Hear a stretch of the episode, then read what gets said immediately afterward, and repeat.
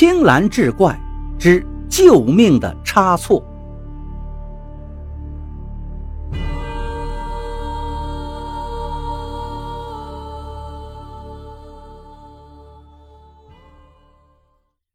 朱莉原本是法学院的高材生，实习的时候认识了做律师的罗克，两个人一见倾心，几个月后便举行了婚礼。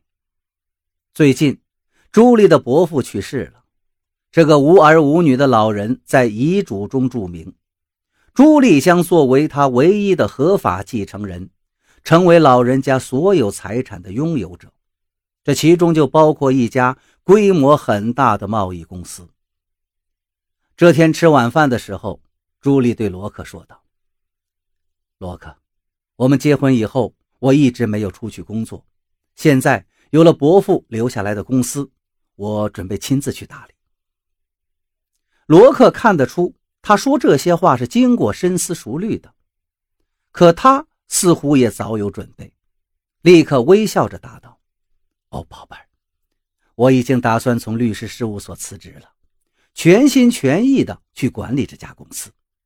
我的经验总比你老道一些。等我把公司经营的兴旺发达的时候，就会让你去主持一切的，而我依然回去干我的老本行。这样你就不会很辛苦了。朱莉对罗克的决定感到很意外，想要再争辩什么。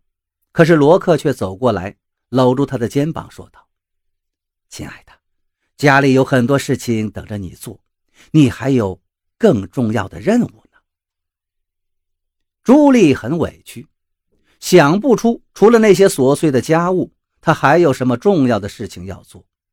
没有事业，没有社交，这样枯燥的生活只会让他变得越来越焦躁不安。可看到罗克坚定的表情，朱莉又一次妥协了。他自从认识罗克以后，就习惯了很多事情听他安排。罗克有些大男子主义，喜欢包办一切，让朱莉去享受他的安排。他觉得这就是男人疼爱女人的方式。但也许有的女人喜欢这样，而朱莉则并不喜欢。坐享其成。三个月过去了，为了公司的事情，罗克每天忙得团团转，但似乎精神状态特别好。每天早晨，神采飞扬地打好领带，匆匆走出家门；而晚上回来后，却总是一副疲倦的样子，不是在客厅里看球赛，就是倒在床上呼呼大睡。而最让朱莉受不了的是。自从罗克接掌公司以来，已经整整三个月没有碰过他了。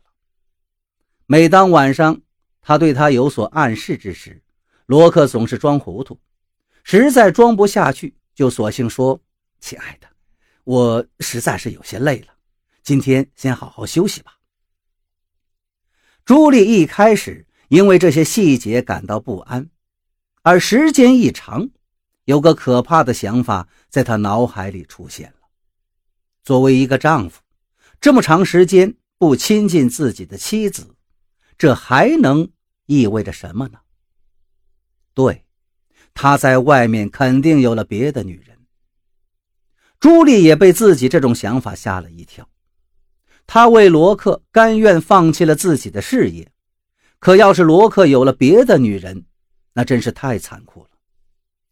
这天清晨，朱莉迷迷糊糊躺在床上，突然，她隐隐约约听到卫生间里传来的罗克打电话的声音。对，就这么做，照我说的去做，我一定要做得干净利索，不能有一点人为的痕迹。好的，好好干吧，伙计。事成之后，我会给你们一大笔报酬的。天哪，他要做什么？朱莉顿时觉得大脑一片混乱，整个人如同掉进了冰窟里。而这时，脚步声响起，罗克向卧室走来。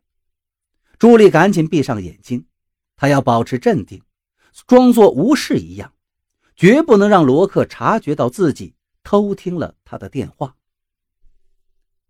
亲爱的，你的睡姿多么美妙啊，就像一只可爱的猫咪。往日令人陶醉的称赞，这一会儿却让朱莉感到一阵阵的发冷。她真想知道罗克温柔的眼神背后到底藏着什么。第二天的天气并不是很好，天空阴沉沉的，还飘着细雨。整整一个上午，朱莉都坐在沙发上发呆。她需要冷静的思考，用她的法律知识。来判断自己的处境，而且要赶快做出决定。不错，按照法律规定，如果离婚的话，伯父的那笔遗产是不能作为夫妻共同财产分割的，因为伯父的遗嘱在他们婚后生效，并且注明由他一个人来继承。这样说来，如果他们离婚，罗克将得不到一分钱。但如果罗克把自己杀掉，最好是不用亲自动手，而是雇人造成一次意外，他就可以成为合法的受益者，然后再跟别的女人一起双宿双飞，安心的享用这笔财富了。朱莉为自己的推断感到害怕，她承认自己还是爱罗克的。可罗克现在要杀死他来夺取遗产，而且还很有可能跟别的女人分享。想到这些，朱莉的伤心变成了愤怒。她爱罗克，所以她能想到的唯一两全的办法，就是自己先除掉罗克，然后再自杀，随着他去。